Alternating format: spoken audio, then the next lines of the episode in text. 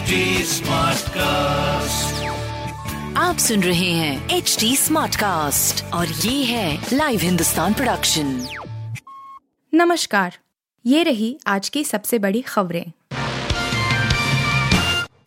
राहुल गांधी की यात्रा से अखिलेश जयंत ने बना ली दूरी। विपक्षी एकजुटता की मुहिम को लग सकता है झटका। कांग्रेस की भारत जोड़ो यात्रा क्या विपक्षी दलों को जोड़ने में कामयाब होगी? इस सवाल के जवाब में कांग्रेस की उम्मीदें बरकरार रहने के बावजूद अन्य विपक्षी दलों का उत्साहित नहीं होना इस पर संदेह पैदा कर रहा है।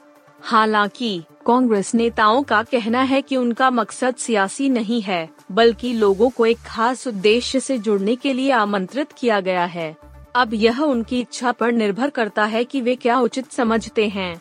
सपा प्रमुख अखिलेश यादव रालोद के जयंत चौधरी, बसपा प्रमुख मायावती और अन्य नेताओं को आमंत्रण भेजे जाने के बाद सियासी चर्चा गर्म हो गई।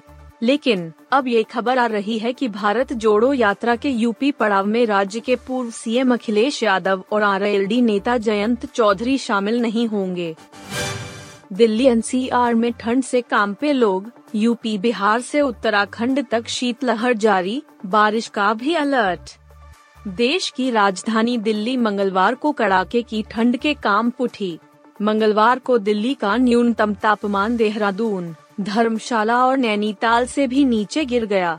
दिल्ली की सफदरजंग वेदशाला ने दिल्ली का न्यूनतम तापमान पाँच दशमलव छह डिग्री सेल्सियस दर्ज किया गया, जो सामान्य से एक डिग्री कम था।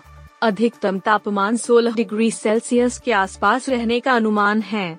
इसकी तुलना में देहरादून में न्यूनतम तापमान 7 डिग्री सेल्सियस, धर्मशाला में छह दशमलव दो डिग्री सेल्सियस और नैनीताल में सात दशमलव दो डिग्री सेल्सियस दर्ज किया गया।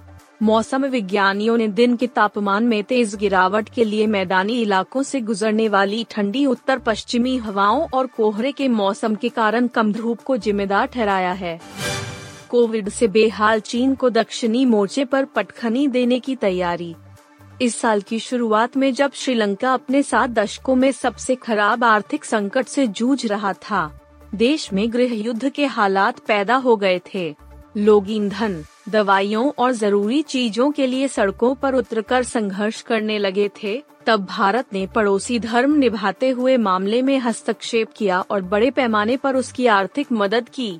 भारत ने जनवरी से जुलाई के बीच श्रीलंका को लगभग चार बिलियन डॉलर की सहायता उपलब्ध कराई थी। इतना ही नहीं, भारत ने श्रीलंका के दो दशमलव दो करोड़ लोगों के लिए ज़रूरी दवाओं को ले जाने के लिए एक युद्धपोत भी भेजा था। नेपाल से उत्तराखंड तक भूकंप के झटके। आधी रात के बाद दो बार हिली धरती। देर रात जब आप चैन की नींद सो रहे थे तब नेपाल से लेकर उत्तराखंड तक में भूकंप के झटके महसूस किए गए। नेपाल में तो धरती चार दशमलव सात और पाँच दशमलव तीन की तीव्रता से दो बार हिली। वहीं, उत्तराखंड में इसकी तीव्रता कम मापी गई। खबर लिखा जाने तक कहीं से भी जान माल के नुकसान की कोई खबर नहीं है। नेपाल के national earthquake monitoring and research centre, निम्रक। ने कहा, बुधवार तड़के नेपाल के बागलुंग ज़िले में चार दशमलव सात और पाँच दशमलव तीन तीव्रता के दो भूकंप आए। केंद्र से मिली रीडिंग के अनुसार, बागलुंग ज़िले में रात के एक बज के तीस मिनट हुए चार दशमलव सात तीव्रता का भूकंप आया। तो निशा शर्मा मौत केस में लव जिहाद का एंगल, चाचा ने पुलिस की जाँच पर उठाए सवाल। टीवी अभिनेत्री तुनिशा शर्मा की मौत केस में लव जिहाद का एंगल भी सामने आया है।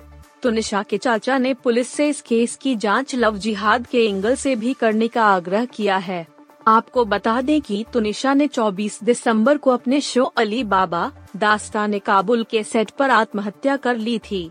उनका शव मेकअप रूम में लटका हुआ मिला था। उनके पूर्व प्रेमी और को एक्टर शीजान खान को आत्महत्या के लिए उकसाने के आरोप में गिरफ़्तार किया गया है। आप सुन रहे थे हिंदुस्तान का डेली न्यूज़ रैप।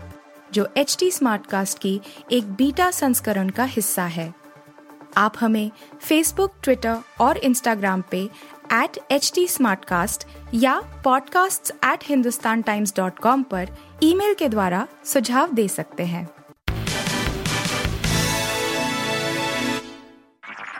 आप सुन रहे हैं एच डी स्मार्ट कास्ट और ये था live Hindustan production HD Smartcast.